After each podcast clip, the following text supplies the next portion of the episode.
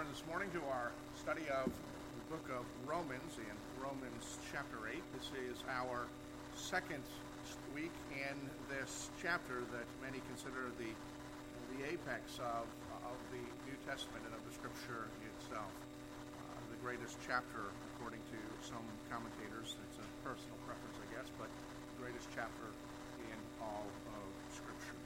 We'll be looking this morning at Romans 8, verses 12 through 17.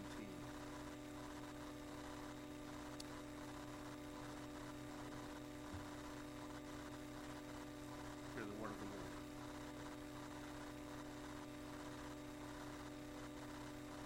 So then, brothers, we are debtors not to the flesh to live according to the flesh. For if you live according to the flesh, you will die.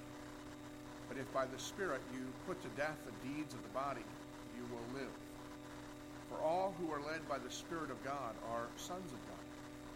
For you did not receive a spirit of slavery to fall back into fear, but you have received the Spirit of adoption as sons, by whom we cry, Abba, Father. The Spirit Himself bears witness with our spirit that we are children of God.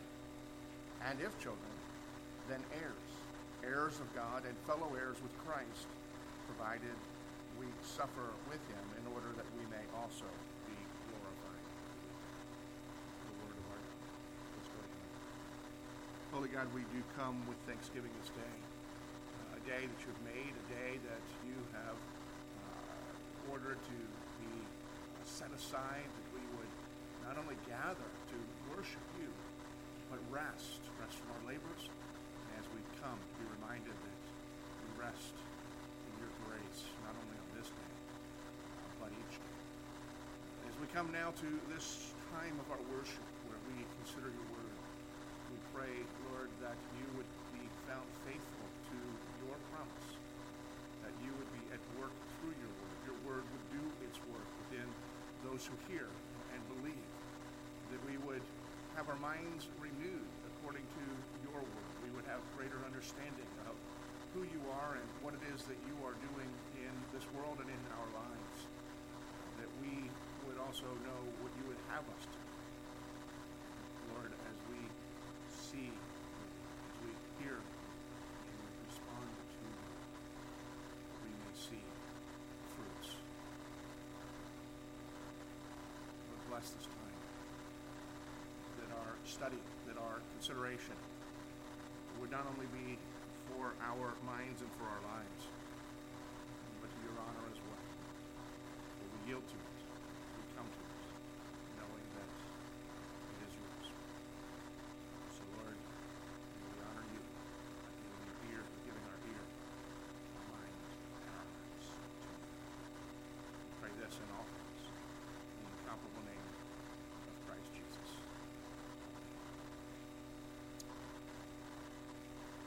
Steve Blass was a pitcher for the Pittsburgh Pirates from the mid 1960s into the 1970s. In 1971, he was a key part of the uh, rotation that won the uh, World Series. In 1972, his career was still blossoming, and he was named to be pitcher for the National League All Star team. In 1973, however, things began to take began with a wild pitch, which every pitcher one time or another experiences, but those wild pitches became a little bit more frequent. Before long, he was as likely to throw the ball over the backstop as he was into the catcher's mitt. It was totally unexplainable. There was nothing physically wrong with him, but he would just go into these periods where he was unable to throw strikes whatsoever.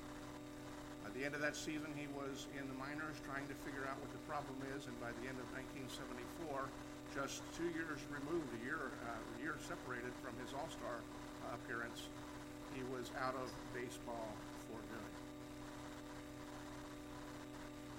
It was totally inexplicable. It was totally un- unexpected. He had developed some sort of a, a, psychological disorder that now bears his name. It's known as the Steve-Sax syndrome where people who are otherwise capable, or where uh, players who are otherwise capable, can't do the most routine things that they have done their entire lives. There is totally nothing physical. It is an entirely, entirely psychological.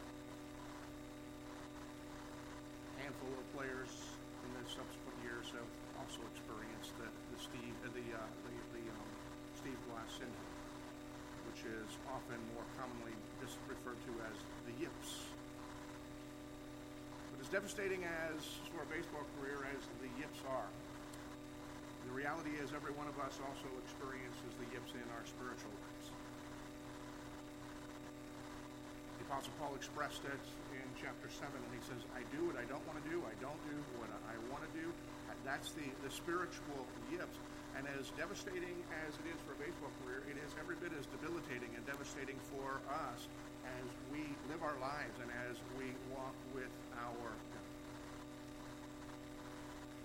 Romans chapter 6, chapter 6 through 8 are uh, about sanctification, about the, the, the, process by which we grow in godliness. Uh, God being at work within us. Our catechism calls it the, the, the work of God's free grace where we die to sin and we, we grow in Christ's righteousness. More simply, we see it put in Scripture at times about that we would become more like Christ. It's growing in grace. It's all about growing in grace. Romans chapter 1 through 5 essentially is about justification, the way that we are converted, the way that we become Christians, become belong to God. And Paul begins by kind of laying out the common condition for every one of us. Every one of us sins and falls short of God's glory. There's nothing we can do to help ourselves, and yet God has intervened by revealing a righteousness apart from the law, apart from keeping the rules, in the person of Christ who died for us, and that everyone who believes is now justified, declared righteous. And he moves in, what does it mean for us to grow in that righteousness? In chapter 7, he, he does declare his own frailty, even in this process. And then in Romans chapter 8, as we saw a few weeks ago, Paul introduces the Holy Spirit, who we are told dwells within everyone who believes. Here in Romans 8, verses 12 through 17, we see uh, Paul telling us some hard things that we need to hear and that the Spirit is involved in our lives. The hard things that he says that, that we need to hear are these, is those who, if you live according to the flesh, you will die. But if you put death to the deeds of the body, you will. Religious, and so we don't hear, we don't think a whole lot about it sometimes, but if you think about that, if we live according to our, our instincts, at least the flesh, which is not our skin, it's not the tissue, as sometimes thought, it's not even the natural desires, most of which God has given to us, they are themselves uh, right or neutral. It, it is the desires and the, the, values of those who are apart from Christ, essentially the values of the world, those things that are, are apart from uh, God's way, the desires of the fallen, is what Paul's talking about when he talks about the, the, the desires of, of the flesh. And he says that if we persist in this way, we die.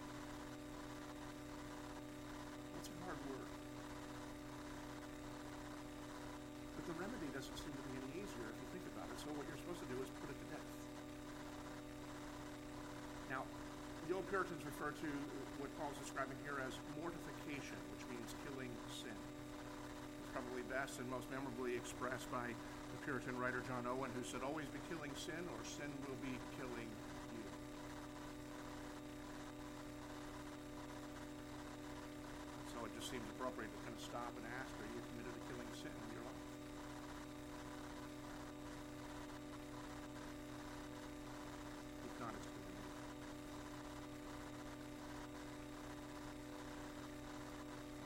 It's easier said than done.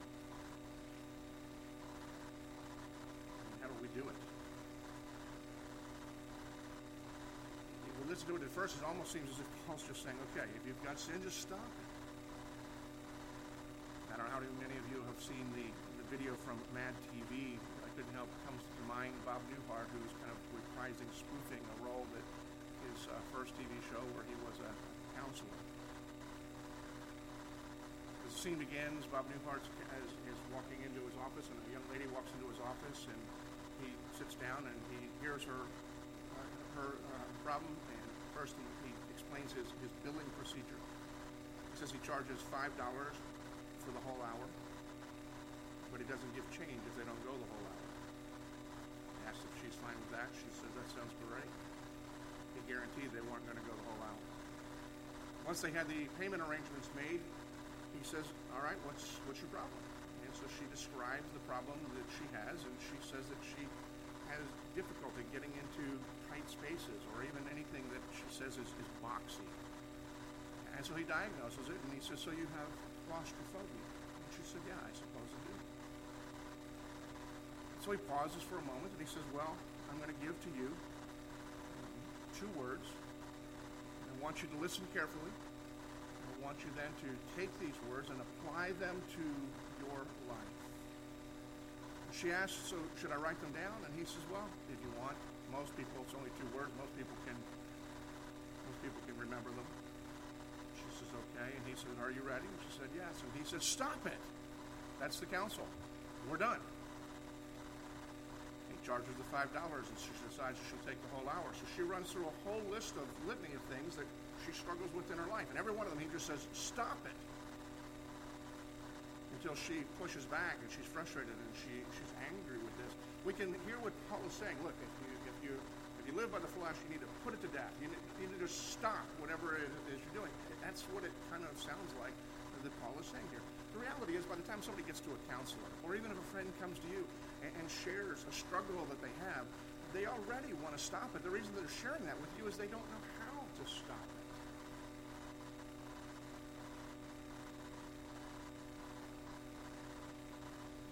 But fortunately, what Paul is saying here is not just stop. Many of us have tried to deal with sin in our lives at times, and the reality is sometimes it feels like you're playing the arcade game whack-a-mole. Every time something kind of pops up, you're struggling with something, you try to smack it down only to find something else pop up. You smack that down, and then the thing that you'd already smacked down seems to pop back up in your life. And whenever that happens, it's incredibly frustrating. In fact, it's defeating, it's demoralizing. You wonder if you will ever make progress. You wonder why is it so difficult? One of the things we need to keep in mind is that sin is not just a behavior. Sin is a complex network of values and idols that is at work deep within each one of us. And so when we play the, the whack-a-mole game, we are treating sin as if it is just the, the symptoms, just the manifestations of it. We're trying to stop whatever the behavior is. But it's not actually killing the root. It's going to resurface at some point or another. And Paul's not saying to stop it. He's saying put it to death. Even saying simply put it to death. The passage says, if by the Spirit you put to death the sins of the flesh. In other words, it is the Spirit who is at work within us to put sin to death. It is the Spirit who has the power to do that. The question is, how? How does the Spirit see in this passage there are three things that the Spirit does. I'm not suggesting this is an exhaustive thing, but these are three things the Spirit always is doing. The Spirit is doing in your work as He is speaking to you, as He is at work. One is that He points us to the power to be able to put our sin to death. Second is He reminds us of what God has already done for us. And the third thing that He does is He reminds us of who we are. Reminds us of what our identity is in Christ. Now, the first thing is the, the power of the Holy Spirit, which is largely what I've sort of been talking about already. See, it's the Spirit is at work. It's not a matter of you merely disciplining yourself so that you stop the behaviors and, and the patterns of behaviors uh, that are inappropriate, whether socially or before God. The idea of putting sin to death is to remove those simply removing those desires is not as easy as, as it would sound. We, we can't remove those and then simply leave a vacuum. We're not wired. We're not created that way. But the Spirit does something very different. He does what uh, a, old Scottish pastor Thomas Chalmers uh, described as, in, in an essay as the expulsive power of a new affection. Just the title itself is kind of intriguing, but he's dealing with the fact that there's, that there's something that we cling to. We have this need. And, and simply removing it is, isn't going to work because once that hole is there, something else is going, is going to fill it. It has to fill it. Listen to what Chalmers says uh, in his essay about what, what an ex- the expulsive power of a new affection is. He says, No one can dispossess the heart of an old affection, but by the expulsive power of a new one. We love what seems desirable to us. Thus, we will only change what we love when something proves to be more desirable to us than what we already love. In his own confession, he says, I will always love sin and the world until I truly sense that Christ is better. And so, what the Holy Spirit is doing, the power of the Holy Spirit, and the way the Holy Spirit is functioning, is not just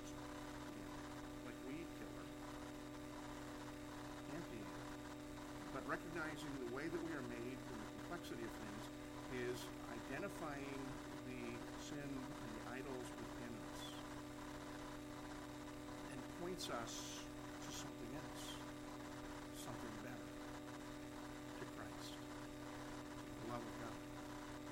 So that as that gains our attention and as we see God's love for us more clearly, then the love for whatever it is that God has said that we shouldn't be doing, whatever it is that seems to have, it's replaced by the love for God. Love is becomes the, the, the, the power of the Spirit. The Spirit is at work in, in giving us that new affection, that new desire. And when that new desire is at work, and when that new desire is blossoming and bearing fruit, then it chokes out the things that are contrary to us. And so the Holy Spirit is at work that way. The Holy Spirit is the power, and He is providing the, the, the, the new affection by doing the other two things that we see evident in this passage. One is the second thing that we see, and, and the Holy Spirit is doing this, is He's reminding us of what God has already done for us. And it's a principle that you've heard us say over and over again here, but it's worth noting and, and remembering, is that in the Scripture, God's way of working indicative always precedes the imperative for you English majors.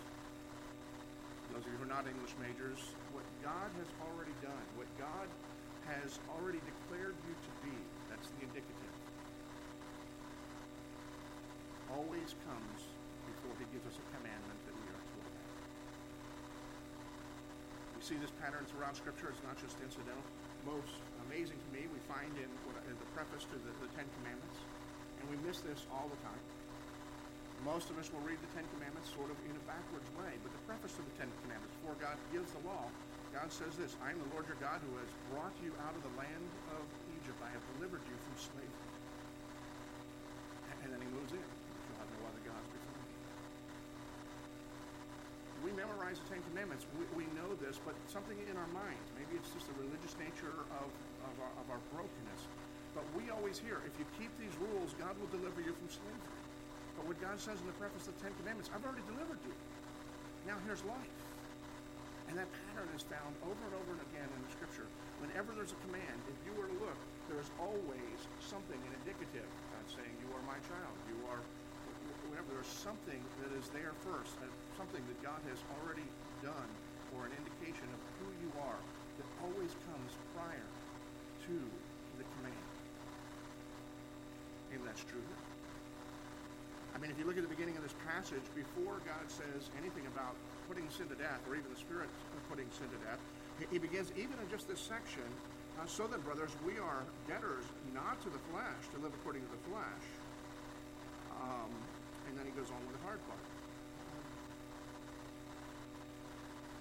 Saying to us, here's indicative, you're not in debt to the flesh. You're not in debt to sin. You owe sin nothing. It doesn't own you anymore.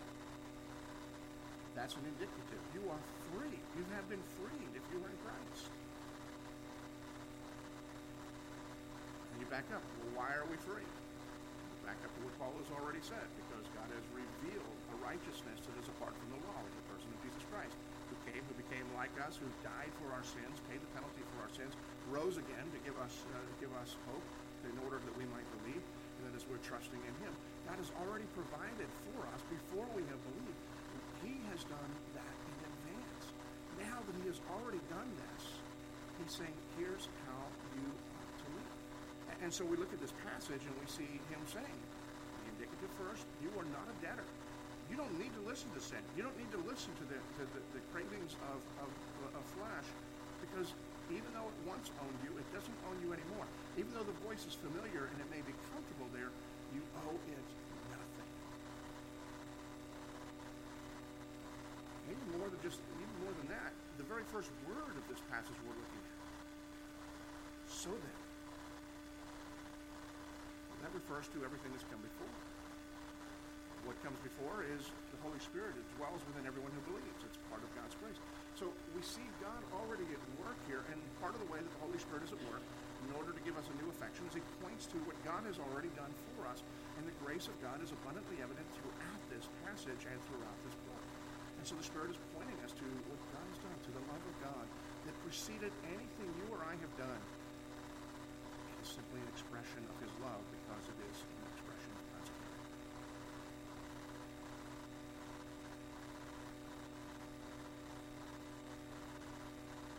So we look back and what has God done, and if we were to go back to the beginning, even of this chapter 8, we see in verse 1, there is therefore no now no condemnation for those who are in Christ Jesus.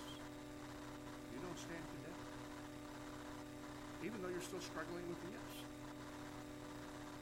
Verse 2, you have been set free. Verse 5, the Spirit gives you a new focus, a, a new mind. Those who walk in the Spirit, those who have the Spirit, think of spiritual things, not just the things, the natural desires. And so these are the things that are already true of the believer. And so the Spirit who is at work within us, He is the power. He reminds us of what God has already done. And then additionally to reminding us of what He has already done, the Spirit reminds us of our identity in Christ. We see that in verses 14 through 17, we see it summarized as sonship. In other words, we see the promise made here is everyone who is in Christ has been made a son of God, adopted as sons, child, uh, made a child of God. So a couple of things that are important that we clarify. Not everybody who is walking the face of this earth is a child of God. Everyone is created after the image of God, and therefore they are worthy of dignity. But not everybody is a child of God. Only those who have trusted in Christ, according to the Scriptures, are children of God. The second thing to clarify here is that everybody that is in Christ has been adopted as sons of God. Now, this is not a gender confusion issue, nor is this an issue of male superiority.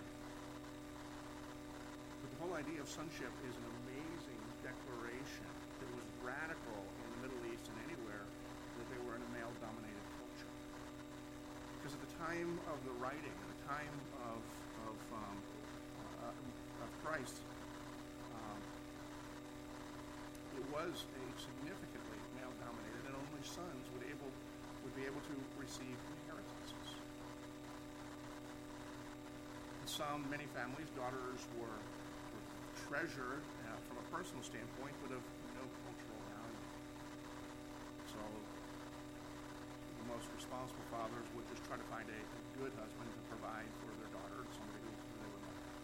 But their investment was always in their sons.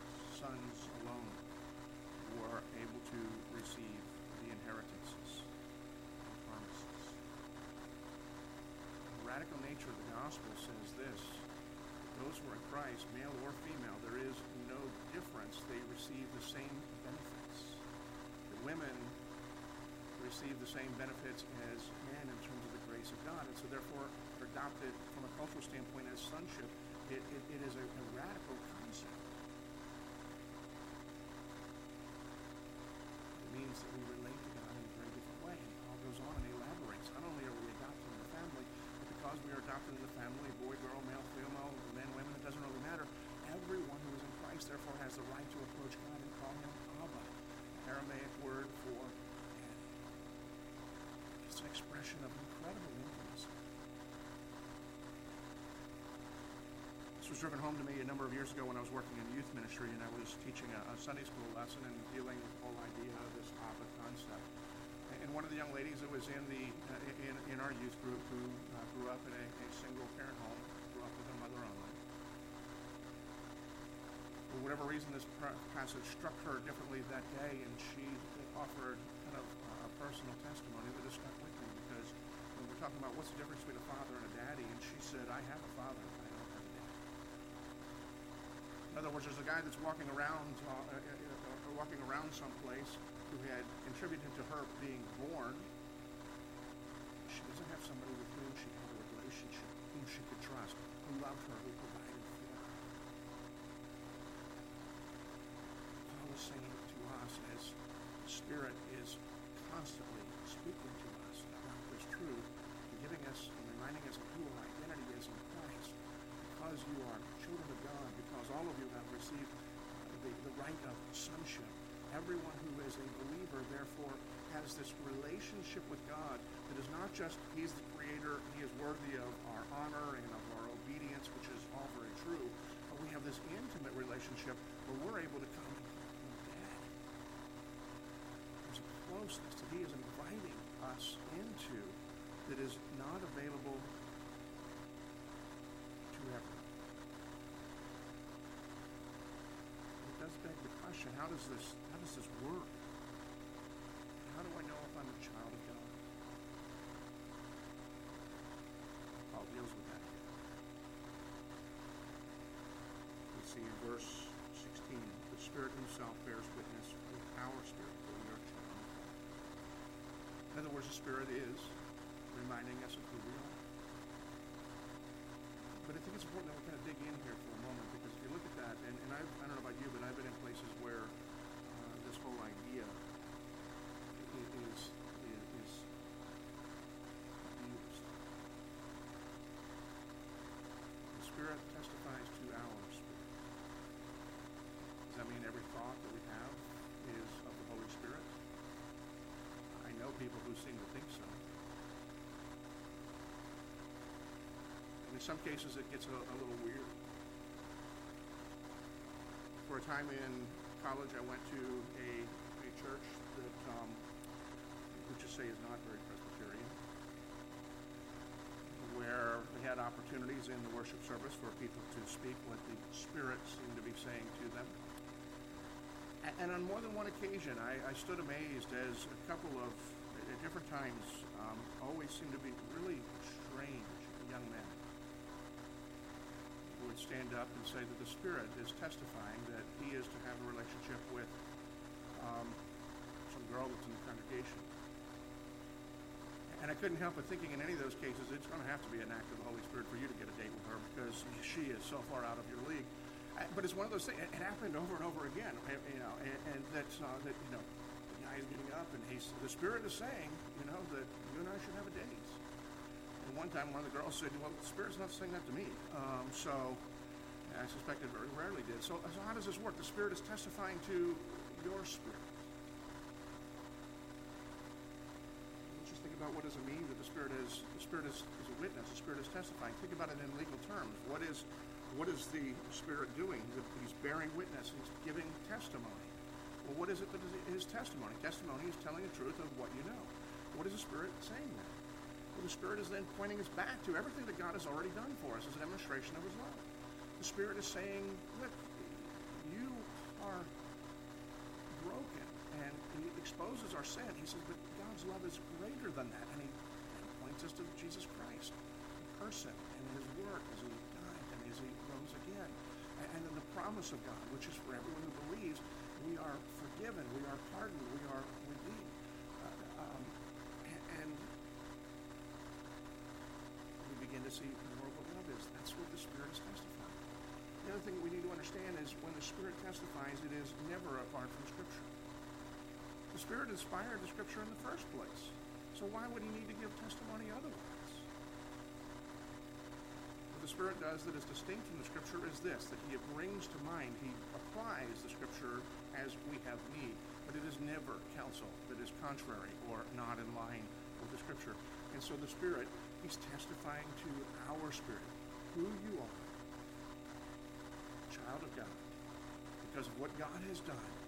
He has loved you when you were his enemy, and he gave his only son that we might have hope. The Spirit continually brings that to mind. And it's the love of God, seeing and understanding and appreciating the love of God that is the power or the tool that the Spirit is using in order to drive out other rival affections because we see the love of God greater and worth more than anything else. Which then becomes the motive for the last thing that he says on, on how this works in, verse 17. And so he says this The Spirit Himself bears witness, this is how it works, with our spirit that we're children of God. And if we are children, then we're heirs, heirs of God and fellow heirs with, uh, with, uh, with Christ, provided we suffer with Him in order that we may also be glorified. I'm going to tell you that last part doesn't excite me. Well, the last part, but the right before the last part doesn't excite me. So the Spirit is testifying to us God loves you, you belong to Him, and so therefore you are a child of God. If you are a child of God, you are an heir. You are an heir with Christ. You are equal with Christ, provided you suffer with Christ. You do without that, at least in my estimation. But it does tell us some important things. One is the TV preachers are wrong. Suffering is not an indication that God has abandoned you or doesn't care for you. Our best life is not now. We are being told in this passage that if we are a child of God, we will experience suffering in this world. In one sense, it, it, it, it's understandable. Because we become a child of God and we begin to delight in God, then what God delights in, we delight in. What God hates, we hate, and then we live in a broken and fallen world. And if you live in a broken and fallen world, and you love what God loves and you hate what God hates, you're going to see a lot of things that are going to grieve you, and you're going to see a lot of things that should be done, and they're not being done. Further than that, if we have God who has worked within us in His Holy Spirit, and God is driving uh, us, and the Spirit is driving us, then we have what God has, which is compassion. We feel for other people. And if we feel for other people in a broken world, we're going to experience heartache. Because not only do we suffer, but so does everybody else. So do the people around us. So do the people we love. And so it's impossible to be like God and not have heartache in this world. It's not even necessarily about persecution, although certainly that's part of this in the world. If we love God, we may suffer for that. But we suffer even in cultures that we are not subject to persecution as part of the day-to-day life. We, our hearts are going to eat in this world. And the reason being is because God is not a lawnmower parent. I don't know if you're familiar with that phrase or even that concept. It's a relatively new sociological phenomenon. You know, right previously, uh, we were talking about helicopter parents. The kids that go off to college, you know, they live halfway across the country, but the parents are there every weekend. Ben Robertson was talking about um, a student that he knew of whose parents have uh, the app that can track exactly where you are. And so they know exactly where their daughter is every moment of the day. She's 20 years old and they know exactly, they know whether she's in her dorm or whether she's, because these apps are, are phenomenally accurate. And so they're just tracking, tracking, tracking. Lawnmower parents go a step further. Rather than just hovering over their children, they're paving the way for their children. They're making sure their children experience no obstacles whatsoever. Whatever their children want or whatever it is that they want for their children, they intervene. They, they go before them so that the children experience no difficulties, no hardship, and can therefore easily achieve their goals.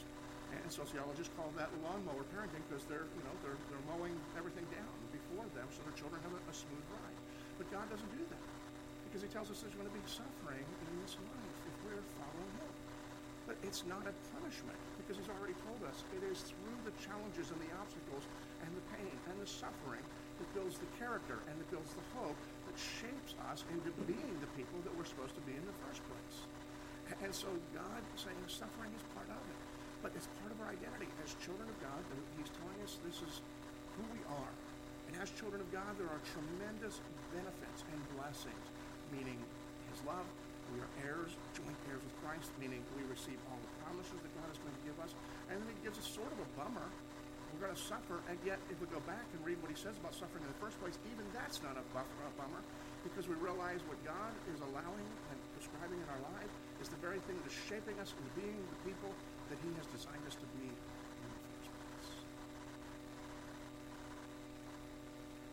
It's incredible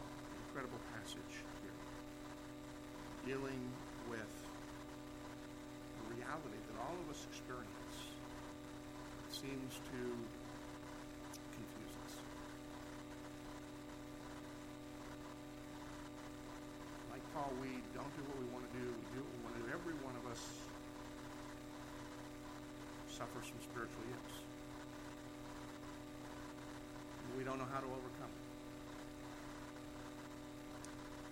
In this passage, Paul teaches us how God is at work to nip the he is telling us that when we are struggling, recognize that it is the Spirit who is at work within us. Not only to identify the areas of our struggle and failure, to remind us that He is at work, of what God has already done, who we are in Christ, so that as He displaces these other affections with the love of God, old affections then wither and die apart from being plugged into our lives.